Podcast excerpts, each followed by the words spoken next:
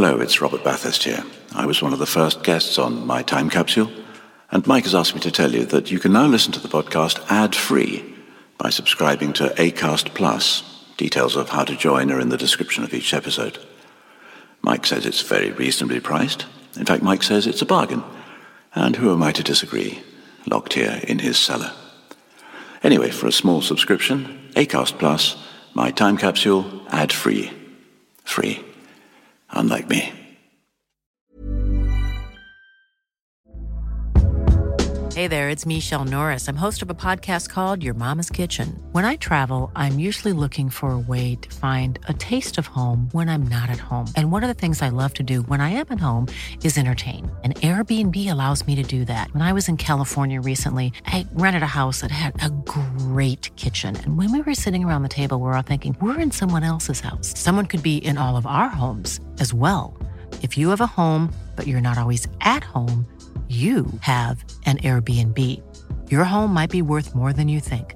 Find out how much at airbnb.com/slash host.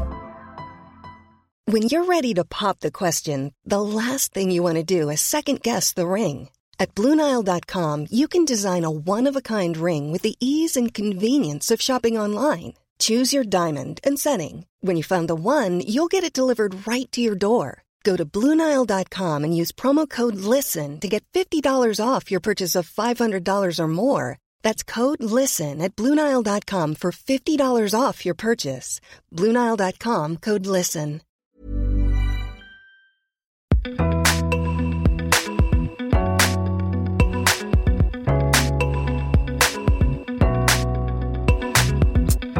Hello, and welcome to My Time Capsule.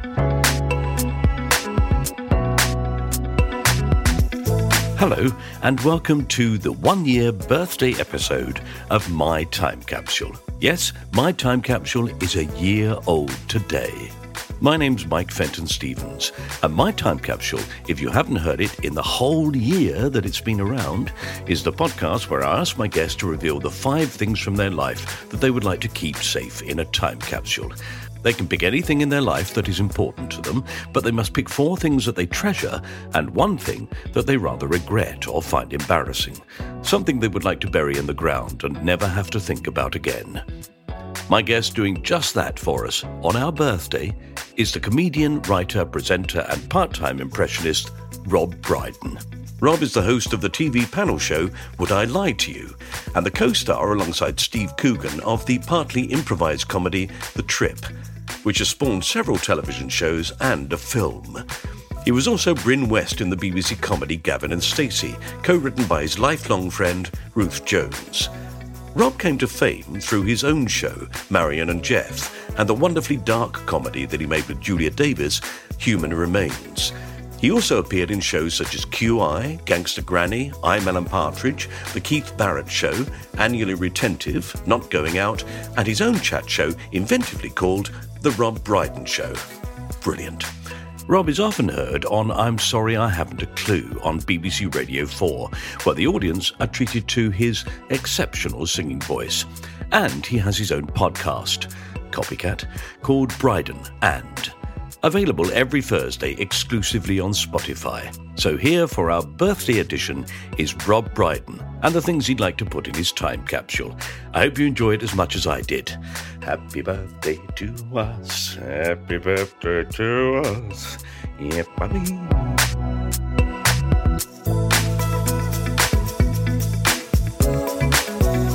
How are you doing?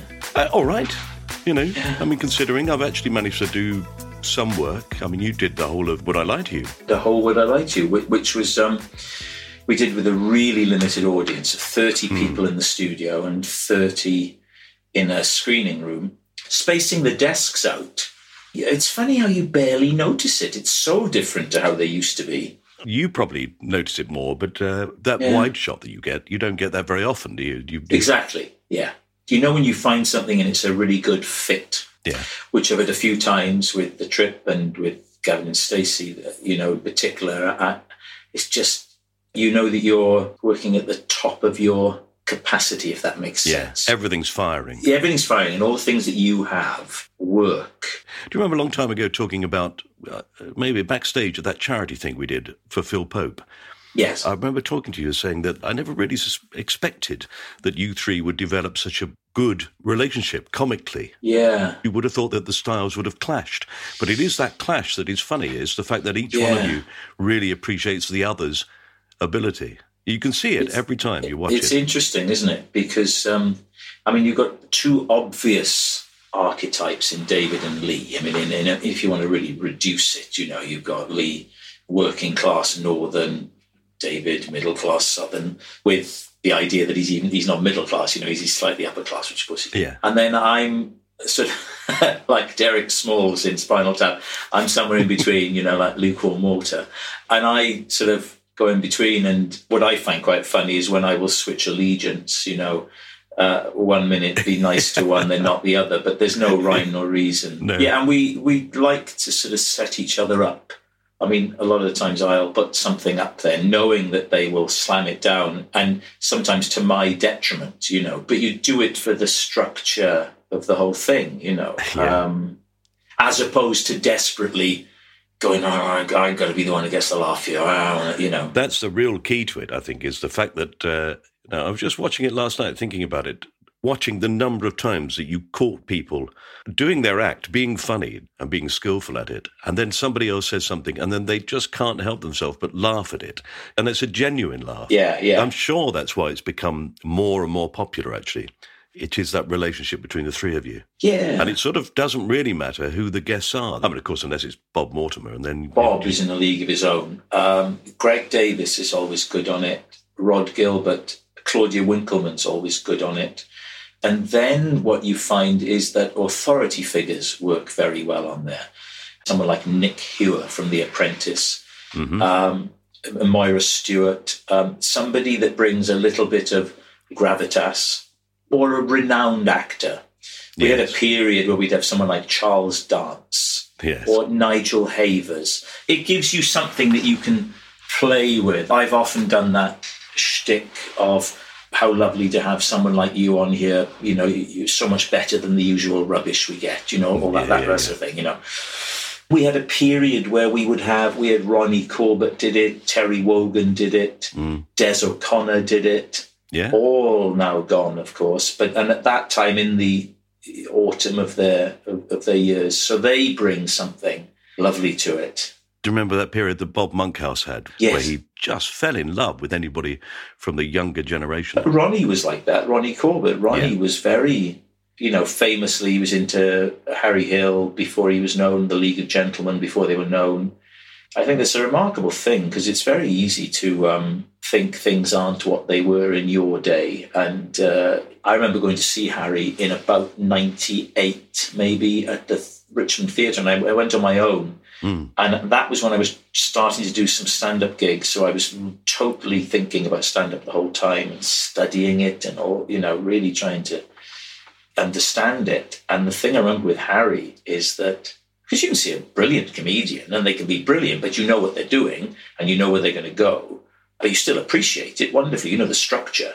But I remember with Harry, there were things where I said, my God, I didn't think he would take that turn Yeah. you know, um, the night I saw him, and I dare say he did it every night, um, he would go along the front row asking people if they had pets. And he said, have you, have you got a cat? And someone said, yes. Right. Have you got a cat? Yes. Do you like it? Yes. Do, have you got a cat? Uh, he said, no. Do you like cats? Yes. And then he screamed at them, well, get a cat. and, and it was, it was just, I remember it was, and I was on my own, you know, so I was laughing uproariously. And, and Ron was, yeah, he, he, um, he was very across all that stuff. Well, um, so um, have you had a chance to think about some things? Yes. You yes, I have. Good Yes. man. Yes. Oh, look, you've got a list. Yeah, of course. Yeah. Lovely. We'll have a go at it and see what we do. Okay. So, Rob, Hmm. well, Rob Jones, I like to call you. Congratulations on the. MBE. Yes, very much the, the cycling proficiency test of honours. it has to be said. It's a funny thing because I found it so surprising and shocking. And I'm not sure that I I'm totally comfortable with the whole honours thing. Hmm. But evidently I am, or or I would have done would a have said no. I would have done a sheen and and you know I, I'd either have done a fry, one has to assume, and just turned it down from the start, or done a sheen and a Lennon and accepted it and then given it back. But um, I think you're just too polite. Oh, oh, too vain. I tell you what, it was my parents, it absolutely, you know, made their day. oh, Um, amazing, yeah. so it, it's my defense is how could I deny my parents that pleasure? How could I deny them the medal that I have in my pocket and carry everywhere? yeah, yeah. Oh, well, thank you for that. Nobody's ever opened an interview with congratulations on the MP. I'd like to do things in reverse. So we're going to talk about five things from your life that you'd like to put into a time capsule.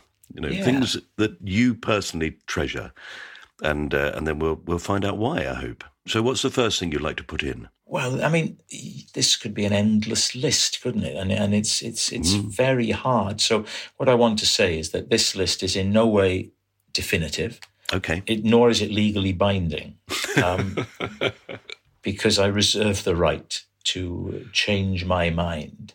But I'm going to start with nature. Oh, Now, now that's that's that's a big one. Um, yeah. particularly because you're asking me in early 2021, and we're all living through what we're all living through. And nature, I think, has come to the fore recently. I've noticed it more than ever. You know, when we first went into lockdown, was it last, whenever it was, and we were at home, and we're lucky enough to have a nice little garden and with enough in it to really notice things changing Yeah. it was so comforting. And I am at the grand age of 55, noticing nature more than ever and getting so much from it, much more than I ever did. I, I've turned into one of those people that can just gaze at a tree or just sit amongst nature. So I would, if this time capsule were to represent, I mean, what is the purpose, Mike? For God's sake, man, answer the question. What is the yourself, man. purpose, Mike, of this time capsule? The purpose of it. Uh, well, it's very much up to you, actually. Uh, we'll put these things in the time capsule. We'll seal it so that they're safe, Yeah. protect them in there. But then it's up to you what you do with it. You can bury it in the ground and leave it for future generations to find, or you can basically put it there so that every now and again, if you want to have a little peek inside. Well, no, I'm thinking of it then in that case very much as, you know, thousands of years from now, Right. when people want to know what a minor Welsh comedian thought about the world. That's how I'm thinking of it. That it would it would it would represent that.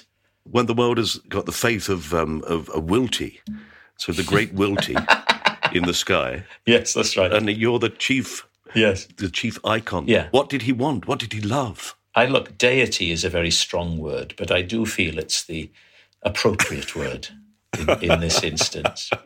I mean, the thing is, of course, we won't have a Tutankhamun moment, will we? Because everything is recorded now. There, there's no need for people to search for anything. So going forward, it's a curious thing, isn't it? Everything will be on record. Yes. So there won't be that, look what we've discovered, Uh, unless stuff is hidden from public view. And the stuff that gets hidden tends to be the, the unpleasant stuff. So all the celebratory stuff is out there and everybody's life is recorded now on, on their mm. telephones. Yes, it's a very strange thing, isn't it? My grandchildren, I have hours and hours of videotape of them growing up. And they'll be able to see that. Yeah, yeah. Whereas Yeah. you and I, our infancy still has a lovely sepia tinged, not a very good photograph. And I think that is quite nice because it Yes. it, it adds uh, an air of mystery and romance to it. Occasionally movement, but never any sound. Yeah, there's a great app called something like 8 millimeter, and you can choose different types of. You can get it looking like a 70s cine film, a 50s Yeah. thing. And stuff that you shoot on that is so much more atmospheric. If you go on your holidays and you shoot stuff on that, it's so much more enjoyable to watch. Very early on in Rowan Atkinson's career, uh, he started cine filming his own life. Did he? And he has a great store of cine film. So that, um, in fact, there'll be a sort of a silent movie of Rowan Atkinson's career.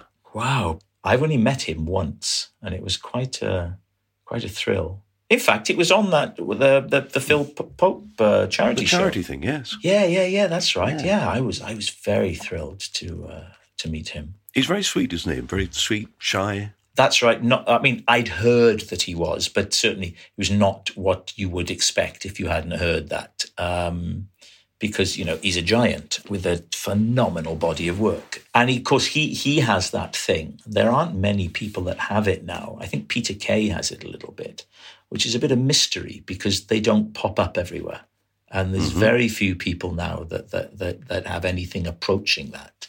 But Rowan Atkinson uh, does, I, I think. Yes, I'm not sure if it's apocryphal that he, for a while, refused to allow Mr. Bean to be sold in a particular country Yeah. so that he could go there on holiday and not be recognised.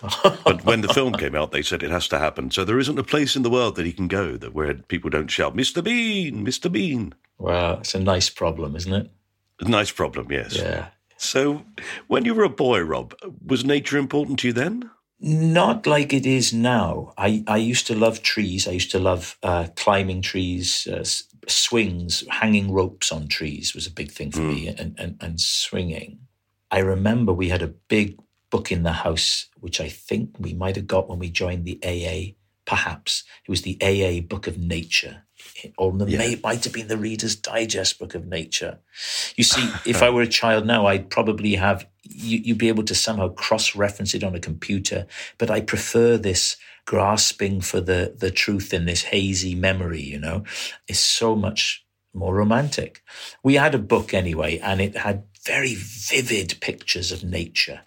You know, pine trees and redwoods and hummingbirds and all this kind of thing. And I, I did like that. But no, the, the, the nature, is the way I'm talking about it now for my time capsule, is very much a, a recent thing. I'm sure it's it's a combination of getting a bit older and the situation we find ourselves in, you know, where you try to just live in the moment a bit more because you don't want to think about what might be coming and you you you you know, they all say, don't they, just live in the moment. Mm. And nature's a good way to do that. I don't know how you're going to get it into this time capsule, but that's your problem. Yes, it's almost a concept, isn't it, rather than a than a thing itself. I'm sort of feel that I'd have to put everything in. Well, that, yeah, well, I don't envy you that, but it's my problem. I- I've set myself this problem of saying choose anything, and now you've chosen nature. I mean, I, I'm maybe tell you what. look, Why why don't we make this a bit easier for you? Okay. Why don't I say New Zealand? Then then that's I think that's a bit more manageable. Just New Zealand. Just put New There's Zealand. There's a lot of nature in New Zealand, isn't there? yeah. Well, and let's make it easier again. Let's say the South Island. Okay. In in fact, Yeah. no, Mike, Mike, Mike. This is all about lightening your load. I'm going to say Lake Wanaka in New Zealand, South Island. Okay. And what's that like? I've never it's been there. kind of idyllic. It's it. I just found the whole New Zealand experience to be magical, and Lake Wanaka really touched a nerve with me. How do I explain it? You get the feeling. It's hard to imagine there's any crime in New Zealand. Now I'm sure there is, hmm. right? But it just seems so at ease. And you know, look at the way they dealt with the uh, prime minister there dealt with Yeah. COVID. You could argue, well, of course, it's easier for them to, to shut their borders down, but she seemed to do it in a very mature, level headed, you know, there's an adult in the room kind of way. there didn't seem to be any. There's a woman in the uh, room. Well, well, this is an interesting point. I, I'm I'm one of those men who would be fair. I, why aren't more women in charge of more things? You know, I would be very happy. You say that, someone says, "Well, that's just as sexist as saying." That women shouldn't do things. I know well, it's not though, really, is it? She seems to have dealt with it with no trace of hubris or point scoring or gesturing or grandstanding, uh, just with a very clear head. yes. What are the facts? Okay, then we'll act on the facts. I mean, I wouldn't wish this bloody situation on anybody. I mean, God knows anybody can do a better job of it than I would, but uh, I haven't put myself forward for the job. So No, quite.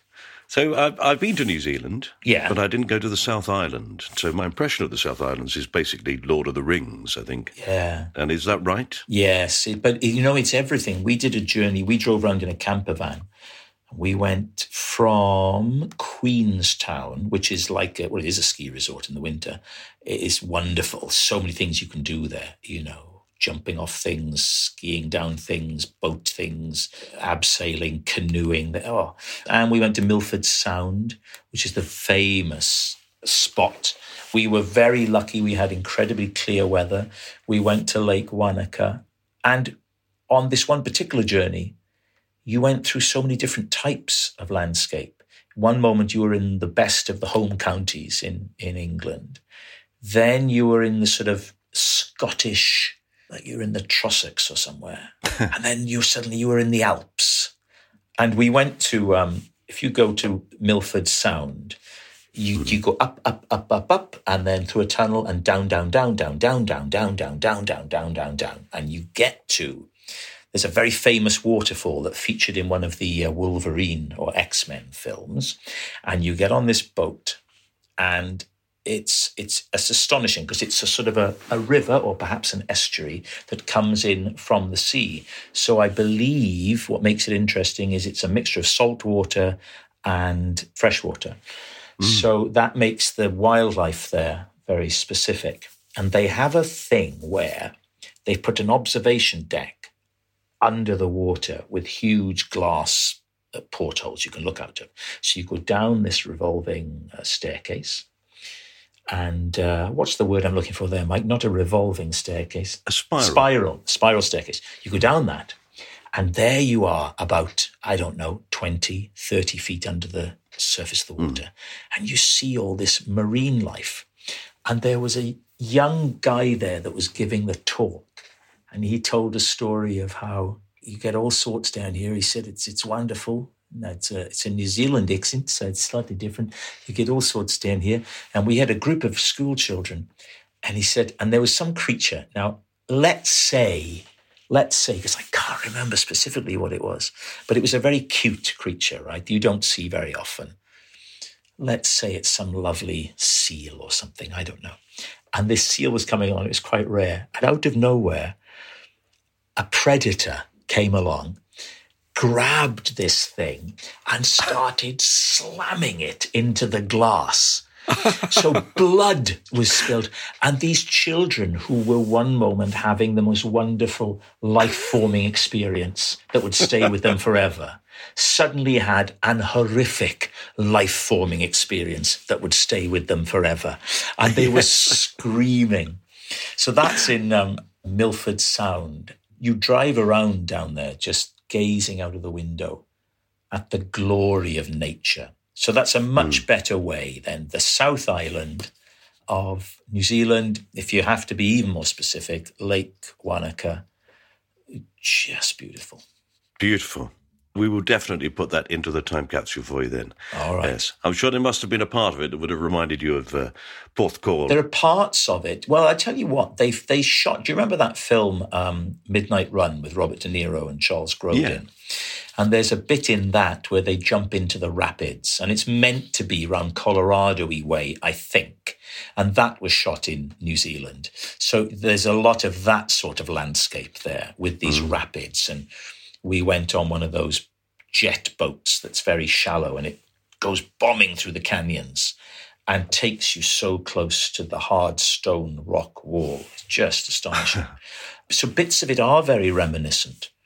But you often find that, don't you? I mean, I remember being in South Africa, in Cape Town, and climbing the Table Mountain, and that goes through several stages as you get up to the top. You start at the bottom, very lu- there's is it Kirstenbosch Gardens? They're called something like that.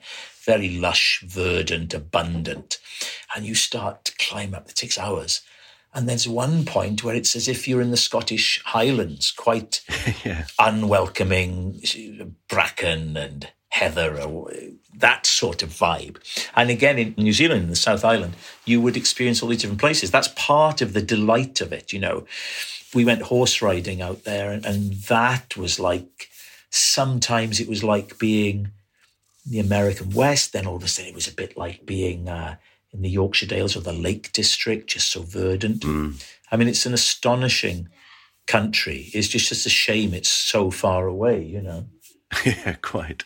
Well, so we shall put the South Island of New Zealand, Lake Wanaka, Yeah. into the time capsule. That's your first item, Rob. Okay, Okay. lovely. So what's number two?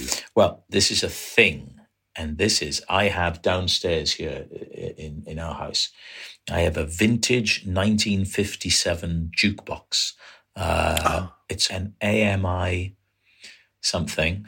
That's flown away now, and it is from 1957, the year that Jailhouse Rock, as I'm sure you are aware, came out. And um, this one was found in California and bought by a dealer, and then restored. I mean, a lot of it is original. I think it's the original valve or valves in the speaker. It's a big mono speaker in there.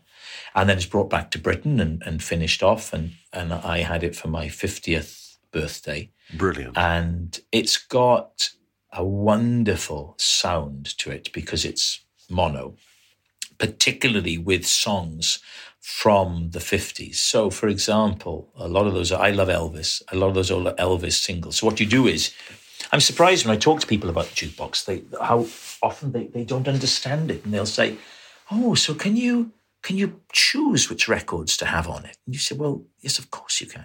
oh, and are they actual records? Well, yes, they're records. And once you put them on, can you change them? Well, yes, of course you can. and and that was when when we got it, part of the great joy of it was sourcing these old original singles and trying to get them in the best condition. Um, so a song, for example, like Are You Lonesome Tonight? If you listen to that on your normal system at home, a lot of people now have these speakers, you know, and then it's all digital, isn't it? And it sounds just fine. Mm-hmm. But if you then listen to Are You Lonesome Tonight on this jukebox, Elvis's voice is way out front. It's all mono. It's all compact. It's a totally different listening experience. It's as it was meant to be, you know, mm. And it's fantastic. And and it's a there's a joy to going up to it, choosing what you want, and going. You have to press as like A sixteen or something. So you go Yeah. and it's a it's a it's a big you know buttony switch thing, and then and then you hear and then and then the two things come back up. The two things you pressed on, like that, and then and then and then up it comes down. The arm comes across, and they mute the sound initially. Then the sound comes up. So if it's a bit crackly, you get. And then do do do do, are you alone? And it, and it goes into that. So it's so it, it, it's calming because it slows you down uh, to do it. hmm So what I would do is I would have that jukebox, but I would have, if this is allowed, an endless supply of singles Yes. that I could curate and rotate hmm and annotate and gyrate and anything else that Well, if that's what you like to do with it, then you must have that. Because if in fact the joy of it is, is is to sort of think, what combination of music shall I put on it today? Well, it, what happens is anything modern is edged out. I, I, I've ordered a few actually in the last week, and something arrived yesterday, which was a Frank Sinatra EP. Because if you can get an EP, you get twice as much music. Okay, if you can get two songs on each side. So this is a wonderful EP. It's "Lady is a Tramp" and "Witchcraft" on one side, mm. and the other side is "Come Fly with Me." and a another song that I wasn't familiar with. So I've put that on. I've, so I've got lots of Elvis. I've got Jerry Lee Lewis, Chuck Berry, a couple of Tom Jones. It's songs from that period or E- thereabouts. That's what works better. When I hmm. first got it, I had quite a lot of 70s stuff, which would be the music from my actual childhood. Hmm. Because, you know, the 50s was, I was born in 65. So, uh, but the 70s stuff, it, it sounds good. So I've got You're So Vain by Carly Simon. That sounds pretty good on there. Mm-hmm. Dreams by Fleetwood Mac is pretty good. But more and more, when when I'm having to make space, it tends to be that era that goes yeah. I got a couple of Tony Bennett's on there, and another couple because I love him. That's my karaoke. It- which song? Uh, well, I left my heart in San Francisco. it is strangely the song that that uh, that sort of defined my career. It, when I was a student, I auditioned for plays to go to Edinburgh, and I was going to be a serious actor. And Angus Deayton, your forerunner, as we may call him, he auditioned me for um, for the revue Yeah. and said, you know, well, can you sing? And I said, yeah. He said, well, sing me something. So I sang that. And he said, yeah, okay, good. Um, now, can you sing it and be funny? So I said, um, I think so. Okay, right. Um, I left my. and that got me the job. That was my career in comedy. Suddenly, yeah, yeah. that was it, Um, defined. was was that you, Angus, and Phil? yeah, that's right. So And that's, that's how that's how you started. That's how we started a long time ago together. Very fortuitous, and uh, I'm very lucky to be in that room and to bump into him. I think we had a lovely time together. So that song, Tony Bennett, yeah, that, and uh, so I always sing that if I go into a karaoke bar, which I like to do. Don't we all? Have you been to San Francisco? No, I haven't. No. Well, we we were in San Francisco autumn before last, and we stayed in a hotel up on a hill because it's all hills. And we got there, we thought, well, we're going to have a walk, and went for a walk. And there's a statue of Tony Bennett on the front lawn of a hotel near the one we stayed at, because I think it's where he first sang. Maybe it's where he first sang that song publicly. I don't know. In perhaps in the ballroom there or something but I, being a, such a fan of his, it was so unexpected and wonderful to see this Yeah. statue of him kind of welcoming you to San Francisco. I saw him not long ago perform. I mean, well, I say not long ago, probably about 10 years ago. Oh, right, At yes. Leeds Castle, open air performance. And uh, he was astonishing. Yeah. I saw um, Tony Bennett about three years ago mm-hmm. at the Albert Hall, and he was he was astonishing. And the great thing, the thing that came across most, I think, was his ability as a storyteller. Because as he sang the songs, he was telling you stories, the way he phrased them, and he just communicated these stories through the medium of music. Mm-hmm. It was one of the best performances I've ever seen Yeah. uh, in my life. It was Which so is, you know, a man in his 80s, I suppose, probably. No, in his nineties, in his 90s. now. I mean, to still be able to sing at all, I know. but to be able to sing like that, amazing. You'll be like that, won't Mm. Yeah. you, Rob? That'll be you. Um, well, I'd just be happy to be alive in when I'm in my uh, in my nineties. That'd be something, wouldn't it? Mm. I do like singing, and I've been doing more of it. I, I was before this uh, lockdown thing started. I started a tour with a with a band. I got a nine piece band together, and I was just loving it. And I was very reluctant, you know, because I do think that, uh, rightly or wrongly, when a bloke you know primarily off the television tells you he now wants to sing, it, it- can be a sort of eye rolling, uh, go, all right, a bit indulgent, you know, vanity thing. But then I had sung on loads of things over the years, you know. Um, so I finally got together and got this band, and it's a show of um, songs. There's songs from from shows and, and different things I've done in my life, but also stories as well. So it's a it's a funny show uh, with brilliant musicians. Oh, I'd like to see that. Oh well, please come. I'd love you to come. We're hoping to start it up again in the, in the autumn.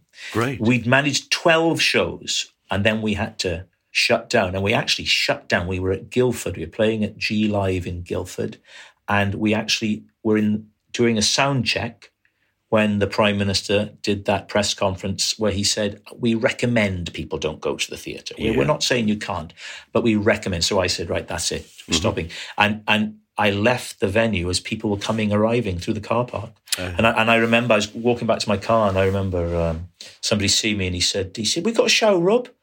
And I became quite emotional because it's the most, the most unprecedented thing to find yourself having to do. It's one thing to cancel a show because you're ill, but this was, no, the government has announced something and I have had to make a decision myself. They haven't said you have to stop, but because of what they've said, I feel it's my responsibility Yes, people coming to see you would be putting themselves Yes, at risk. that's and you right. would feel a responsibility for and, it. and yeah. it would be because of me. So, Hmm. so yeah, we stopped that. But it had been um, such a great experience. So I can't wait to get back out. No, I bet.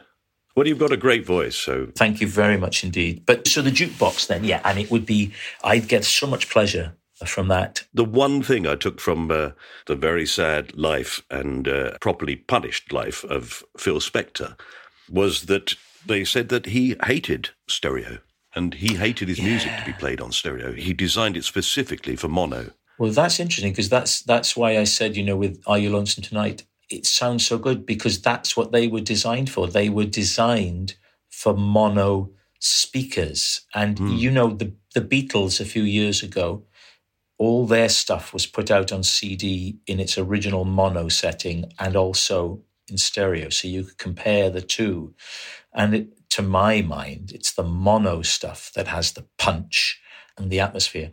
It is a strange thing, isn't it, when you think about it, that, that we are meant to believe that stereo is better than mono. But on this jukebox, mono just works fantastically. So I want that definitely in my time capsule. Yes, well, it's going in then, the 1957 jukebox with an endless supply of changeable records with a large hole in the middle. Yeah, that's right. Yeah, yeah, yeah, mm. yeah. For jukeboxes, people may not know the center hole has to be big. So when you get a record for your jukebox, you have the challenge of getting rid of that middle bit of the record. And some labels, it's only contained in the middle by three little pinpoints. That's the mm. design, and you can just hold it down and pop, pop, pop. But some, it's solid all the way through.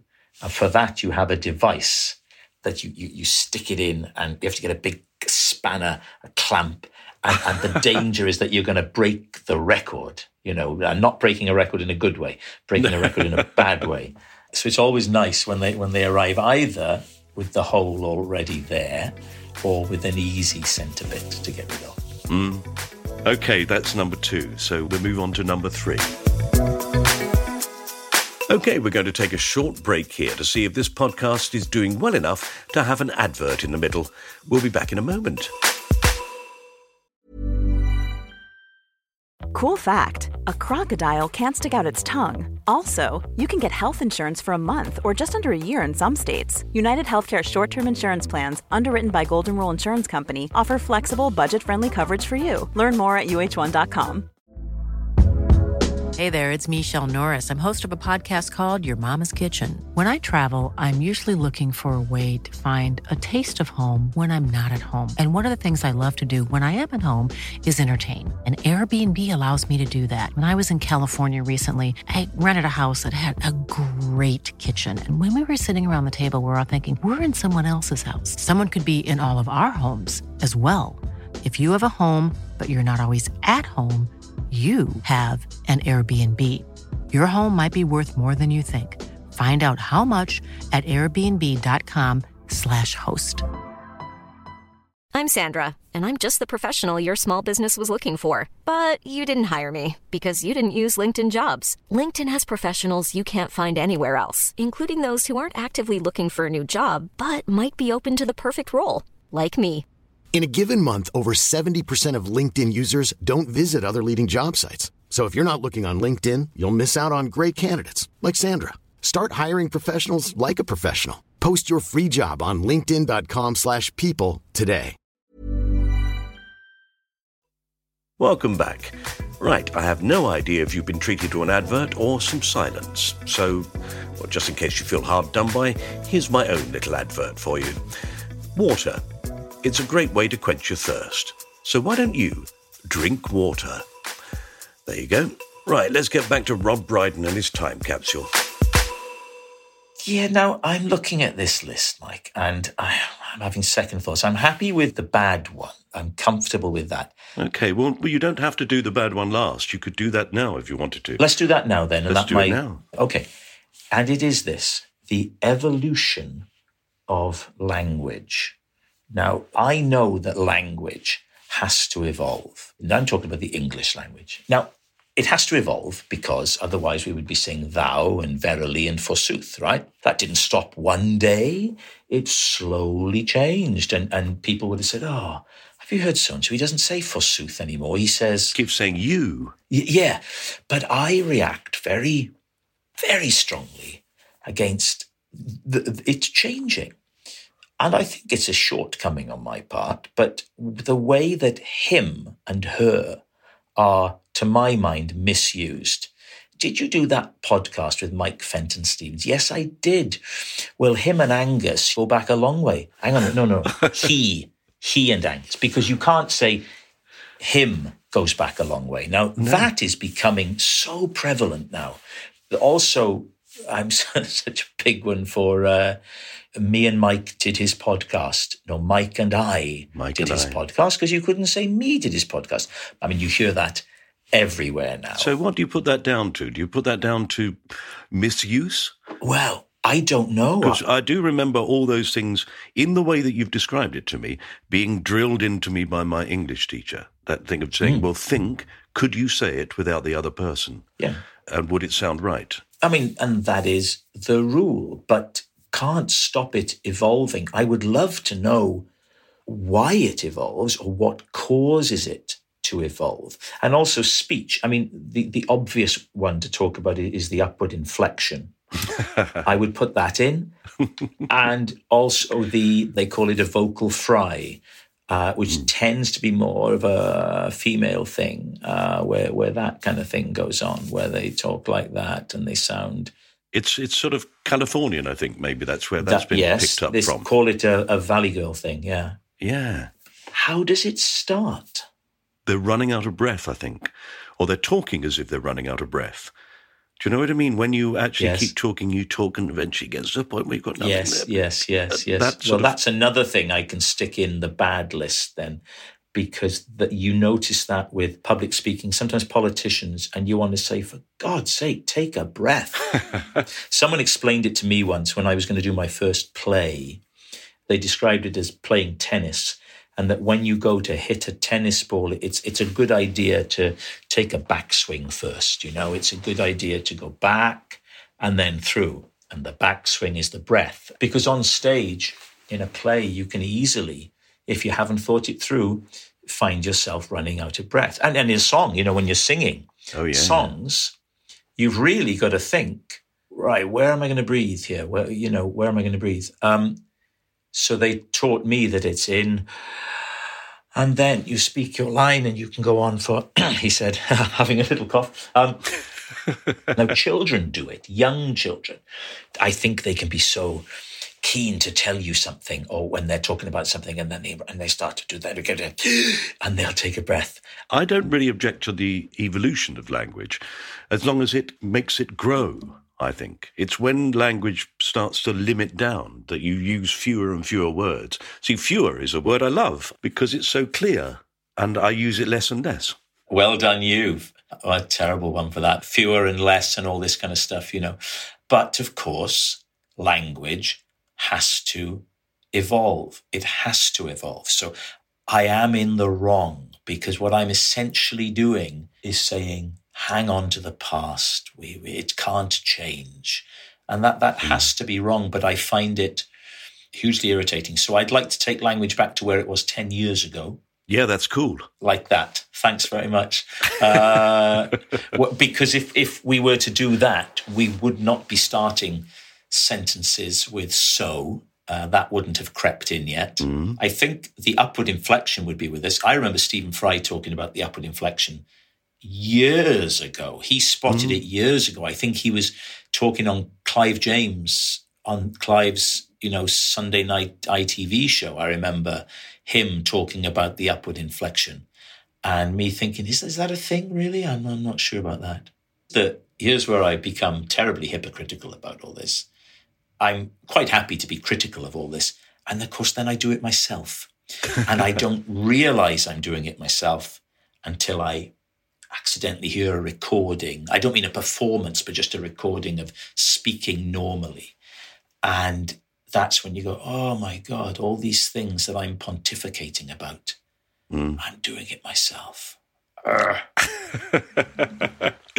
so we will, like, you know, put the evolution of language, we will restrict it for you so it, it Yes. doesn't happen. Yeah. I have found myself doing the upward inflection and checked myself and gone, wow, why, how are you doing that? You actively object to that. You, you know, you, Yeah. how could you find yourself doing it? I find myself doing it, but when I'm asking a question, but actually, uh, I don't often ask a question. Would you like a cup of tea?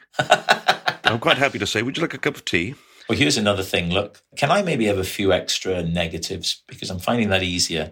BBC continuity announcers have recently started telling us their Christian names.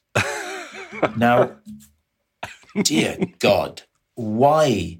What possible purpose does that serve? the only purpose that serves, and perhaps the only reason I could I could excuse it, is the lonely. If there is a lonely person, and there are many lonely people, maybe it's nice. I heard one the other day announce herself as Jenny. Hi, it's Jenny. I thought, well, well, good for you. Um, and, and then told us what was to come. And, and also, when a, when a continuity announcer tries to add a witticism, wh- why? And I speak from experience. I was a continuity announcer on BBC Wales in the mid to late 80s. Right? So I would have to say, and now, uh, you know, it's the news in Wales. And I was the person who did not continuity, but I would voice trailers for the BBC. You did quite a lot, I remember. Yeah, yeah. I, I, I used to do uh, with Match of the Day at 10 that Saturday night on BBC One. I, I used to do those. But you, you didn't say, and I'm Rob, by the way. No, no, No. H- hello, I'm Rob. I think I'm Rob or I'm Jenny would be something. I think this one was It's Jenny here. It's Jenny. Possibly not. Now, that's not fair to her. That sounds like somebody answering a question from somebody outside a room when they're a hostage. okay, who have we got inside there? I- It's Jenny. and she's gone up at the end as well. Yeah. So if, if the hostage does that, I say sacrifice the hostage. You know, it's, it's, it's, it's for the greater good.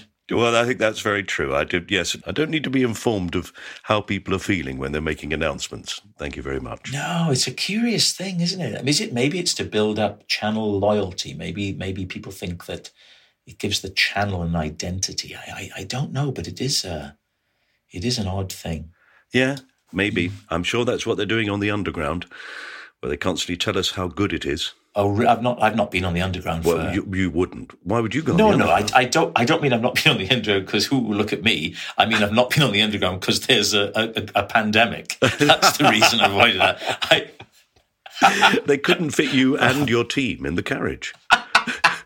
I'm perfectly happy to travel on the underground, but I just I just haven't been for for quite Nobody's a while. believing you now, Rob. I've set the whole No. idea up in people's heads. That's it. Now you're a man who never travels on the. It's going to be reported. I when I used to in the in the nineties when I used to do a zillion voiceovers in in Soho, I was the king of the underground, and I and I knew the quickest way from the Piccadilly line platform at Piccadilly Circus. You could go through a little. There was a shortcut that got you out quicker that I overheard somebody doing once. So you don't follow the flow. You don't follow the flow. There's another way you can go. You go down a few steps and then you're at the escalators straight away. and it, that used to make me feel so in the know.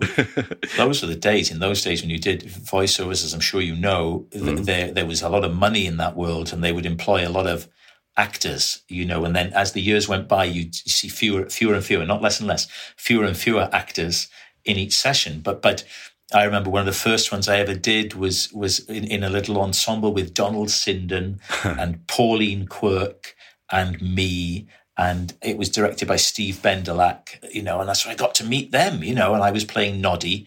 Donald Sinden was Big Ears, and it was a radio commercial, and Pauline was um, she was Martha Monkey. let's, let's, let's give her the credit. Pauline was Martha Of course Monkey. she was. And Donald Sinden, of course, who I mean, how could you not like Donald Sinden? You know, and he was there playing, playing uh, big ears, and Steve Bendelack was directing it, and it was for insurance, I think, and it was about household insurance. So the joke was that we're having mushrooms for dinner, and he says, "We're having wonderful mushrooms, Martha," and she says, "Oh, thank you," and I had to be nodding. I'd say, "Yeah, they're really tasty." And uh, she said, Where did you get them? The joke was, of course, that Big Ears lived in a huge mushroom house, didn't he? Do you remember? His house was a mushroom. Yes. And she says, Oh, well, I, I found them in the forest down here. And he went, The forest? Ah, Was there a white picket fence around it? Right. and then, of course, the realization is, My God, she's chopped down his house. and then some probably Enritel, I imagine, came in and said, You can insure your home an easier way. So when we're doing it, I remember Steve Bendelack because I was I wasn't known. This was the '90s, so I was just learning all the time, you know, and I was just thrilled to be in this environment, watching these people do their thing, and I was just listening to everything. And uh, Steve Bendelack was directing Sir Donald Sinden, and he said, "I mean, the thing is, Donald, you know, when you, she says." It's mushroom, and she says it's from the forest. For you, it's sort of it's, it's dawning realization. And Donald went. He was sat there. and He went oh, dawning realization. and then at one point, I think Steve said, "I mean, you know, you know." And then suddenly, just it occurs. I mean, if- you know, Christ, he said, "I mean, it's Titus Andronicus, right?" And, and John goes, "Titus, Titus Andronicus." So then we go in to do it, and and the other really clear memory I have of it is we do a take, right? They said, "Yeah, Donald, that was that was very good. Could could you just do it a little bigger, right?" And, and Donald, yeah, exactly. And Donald, under his breath, Donald went. Donald turned to Pauline and, and, and myself, and he went, "Bigger? Mm, They don't know what they're asking." Brilliant. Unforgettable moments. oh, it was fantastic. I did Judge John Deed with Donald Sinden. And uh, the great thing about the job was that, that we used to just basically sit around Donald Sinden at lunchtime and off he would go with his anecdotes. Uh, Just unbelievable. Marvellous man. He told me an anecdote. Two old actors on stage, both a bit hard of hearing, he said. So uh, they come to this point and they're both dry. And so the first one leans to the wings and says, Yes. And this girl says, "It's up, it's up." She says, I can't hear you. And the other one says, I've got it. Goes to the window, pulls the curtain back, says, The milkman's coming. When I was a boy, milkman used to arrive on a horse drawn cart, and he had great urns at the back. And he would ladle the milk out, and he would shout, Milko! Milko! And women would scurry from their front doors and rush with a pan, and he would ladle milk into the pan, and then they would cover it and rush back home, and then he would ride on, Wilco, Milko, into the distance. Any help?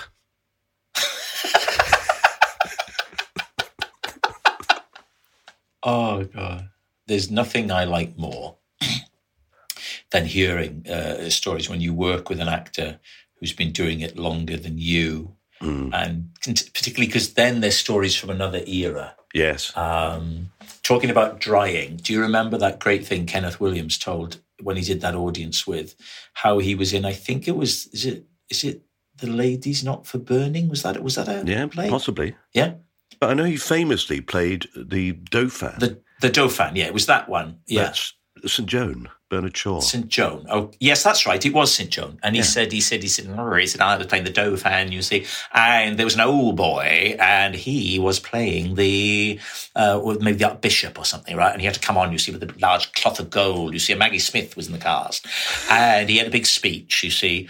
And um, he said in this speech, and he said, Oh, you stand. He said, You stand before God, you know, but no one can save you now with your impropriety. And, uh, and he had this wonderful speech. Anyway, one day, you see, he dried. He couldn't remember it. And he said, You stand there. He said, You stand there. I mean, look at you. Look at you, just standing there. He said, and he, and he said, well, he couldn't remember it. And he- anyway, he said, no. He said, he turned to the audience and he just said, it's a very difficult part. Oh, bless him. The other thing about that, right, is that so somebody's saying, an actor saying, it's a very difficult part. I love the reductive, is that the word? Because I, al- I have a big observation of mine is how when you start out as an actor, you're full of noble intent and you have this real hunger for it, right? Mm. And if you got a role, somebody might say, What's the part? And I think you'd go into great detail. Well, it's an interesting role. It's um, I'm going to be in the bill. All right, I know you're playing. Well, it's a, he's a boy who, and it may, maybe, maybe you've only got eight lines, but you say, well, he's a boy, he's really conflicted. He plays in this football team, but he gets in with a bad lot and they rob an off license. But I think that the boy, he never loses sight. He knows what he's doing is wrong. But then as, as the years go by and you play more and more parts, and you realize that to a large degree, there is a limited number of roles and parts and types, and that the same things come round again and, mm. and da da da. I always remember I was working in doing a play, Chorus of Disapproval, Trevor Nunn and Paul Thornley was in the cast, and his then wife had just got a job on one of the hospital dramas, either Holby or, or Casualty, Casualty, I think, yeah. Was it Casualty, right? Chloe, her, her name is wonderful actress, and and he said uh, he said, "Oh, Chloe's got a got a long running job now on uh, Casualty," and I said, "Oh, what's the part?" And he said, "Oh, Gobby nurse." it's true. And that spoke volumes for me. That just spoke volumes for me because. And now, as you get older and you meet other actors, or you say, "What am I? Oh, yeah, I'm doing a thing. Oh, what are you doing? Oh, you know, doubting doctor, or uh, what you're mm. doing? Oh, pompous so and so? My answer is um, stupid posh bloke. I seem to play stupid posh bloke a lot. It's funny, isn't it? And, and it makes you think that you think back to then to when you started and you were the young person in the cast, that all those older actors in their 50s and 60s who seemed so old, mm. they must have been having similar thoughts to the ones we have now. I suppose it's the idealism of youth and yes. Uh, oh well. Yes. So um, that's good. Well, we've wandered away from language, but that's fine. The progression yeah. of language stops now. Thank you, Rob. Okay. Good. So have you thought of nice things? Yes, and they are nice things, and and the concern is that they're a little bland. But I'm going to say friends. Do you know you're the first person to choose that, and mm. it surprises me. Well, I, am nothing if not innovative. Um, and, and, I, when I say friends, I mean your loved ones, then the ones you're close to. Mm-hmm. Because do you remember just before this lockdown, we were allowed what 2.5 people in our garden or something like that, um, and we had some rather lovely times. And not being able to see them, I think, makes you really appreciate the value of friendship and, and what it brings to your life. Uh, the whole concept of friends, I find quite interesting. I'm sitting here in my little office and I can see this book uh, by Jerry Seinfeld is sat on the side. It's this book he's put out with all his material. And he did a thing I remember a while ago where he talked about friends. And he said, once you get to a certain age, you just don't have room or time for any new friends. And the bit he did was he likened it to being at an interview for a job where you say, Well, we've looked at your resume. You seem terrific. You're just the right sort of person for this company, but I'm afraid we're just not hiring at the moment. I mean, so look, I'm, so I'm saying friends, but all the while in the back of my mind, I'm thinking it's a little bit bland. Oh, well, okay, I've got a good one then. Okay. I'm going to say the smell of petrol and salt water because we used to go to a place in West Wales called Lawrenny, which is on the Cleddau estuary when I was a boy. Mm. The Cleddau estuary, so comes in from the Irish Irish Sea mm-hmm, yeah. and uh, past Milford Haven, Pembroke Dock, Milford Haven, the oil refinery there. And then it goes in all the way up to Haverfordwest, which you can reach on a high tide and we used to go there. We had a caravan there, and um, there was a pontoon that would go down, and boats would be tied there, and the boats with engines. We had a little tiny little speedboat. It sounds very glamorous. It was a mm. little little red thing, and you'd have to fill up the petrol, the little canister of petrol, and I find that smell to be wildly evocative of those days and the smell of leather reminding me of my first satchel at school. so that takes me back. Smells are the most powerful memory prodders, aren't they? I mean, aren't they just? You go, right back, like some kind of science fiction thing, you know, and the thing that the memories that are hidden within your brain get unlocked and you have a tantalizing glimpse of a moment, don't you? And then it's gone again. Yes. Just for a moment, you are there.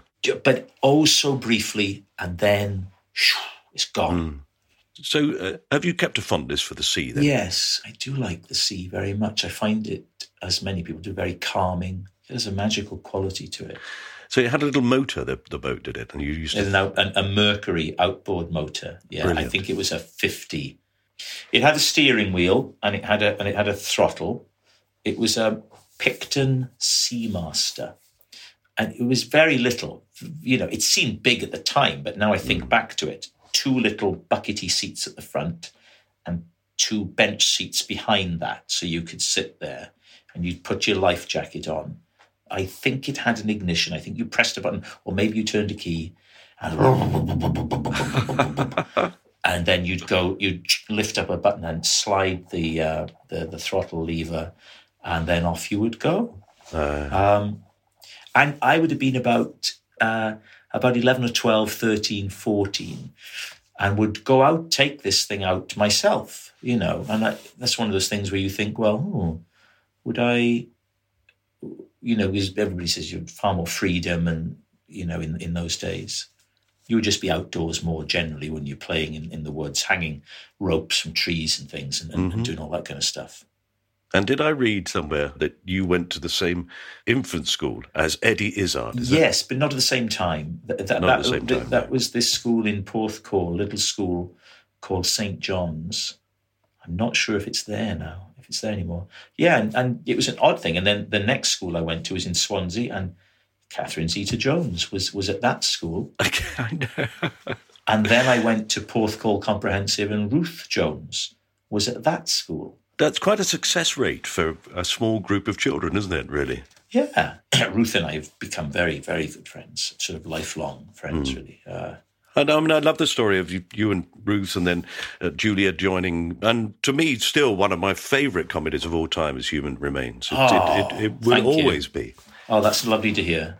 I love to hear that because of, of my can I use the word canon? Um, it's my canon. It sort of gets overlooked, you know. Pe- people, um, I mean, mm. thank God they want to talk about anything, but but they probably want to talk about uh, Gavin and Stacey. Uh, Would I lie to you? and the trip are the ones that people go on about. But, uh, you know, I think some of my best work easily is Human Remains. You know, one of the, f- one of the few things I wrote with Julia, the two of us. Um, so I'm massively proud of it. Rightly so. Uh, there's so much density and depth to the scripts. And she is, you know, astonishing, uh, wonderful talent. Mm. Um, whenever people tell me they like that, it's it's especially pleasing. Uh, I mean, as you go through time, I think that's the thing of discovering comedies that, that just stay with you. Him and Her is another. With Russell Tovey. Russell ah, Tovey. I was yeah. texting him only yesterday. Well, I worked with Russell on. Um, we did. A, I did a series called Annually Retentive, uh, which didn't, didn't, didn't set the world on fire, but it has some good bits in it. I worked with um, Russell Tovey when he was a tiny little boy. Did you? Yes, I did a series called Mud, a children's television series, and, right. and he was one of the little boys. Him and I think all the kids were called Russell because another one was Russell Brand was also one of those kids. Really? It's a weird world, isn't it? Isn't it? Yeah. Well, I, I, worked with Russ on uh, Gavin and Stacey. That's where I met him because he knew James from the History Boys. Well, I met him mm. when he did the History Boys. I'm sure I must have met him when I went to see James. So I knew Russ from that, and then he was he was one of Smithy's friends in uh, Gavin and Stacey, and, and then he appeared in uh, Annually Retentive. Yeah, so uh, a hell of an actor, brilliant actor. Yeah, he's a really lovely bloke and a great actor, I think. Well, I'm just going to take the little smell. I put it in a jar for you. A little smell of petrol and salt water. Yes. And yes. put it in there, and you can just just lift the lid and smell it if you ever want to go in and, and yeah. be reminded of those happy times. Yeah. And we'll just watch you on your own sailing off into the sunset, uh, into the Irish Sea. yes. With your time capsule in the back of the boat. Oh. That's it. We're done. Well, I've thoroughly enjoyed it. It's a lovely, lovely way of springboarding into conversation, Michael. Congratulations. That's what we're doing. That's what we're doing. See what I did there? Yeah, yeah. Great. Rob, thank you so much. Thank you very much. Very, very, very enjoyable.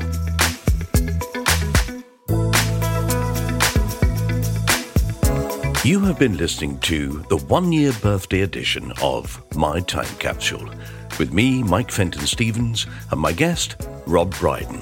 Thanks for listening.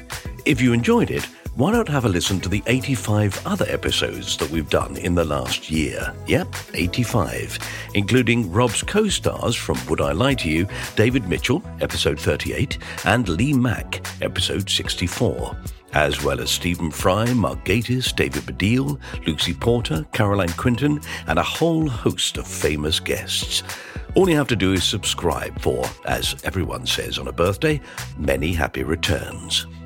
Go on, do it for me. I mean, think of all the digging I've had to do to bury all those time capsules. Anyway, you can subscribe with the click of a button on Acast or wherever you get your podcasts. And you can follow us on Facebook, Twitter, or Instagram by searching me or at mytcpod. We'd be grateful if you would rate us and leave a review if you fancy. And if you'd like to hear the theme tune by Pastor P's music in full, you can find it on Spotify under My Time Capsule theme tune. Yeah, we're nothing if not obvious. This podcast was a cast off production. The producer was John Fenton Stevens. So, to anybody else celebrating a birthday out there, happy birthday from My Time Capsule. Bye.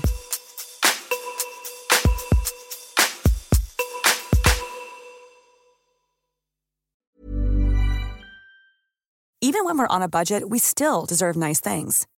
Quince is a place to scoop up stunning high end goods for 50 to 80% less than similar brands.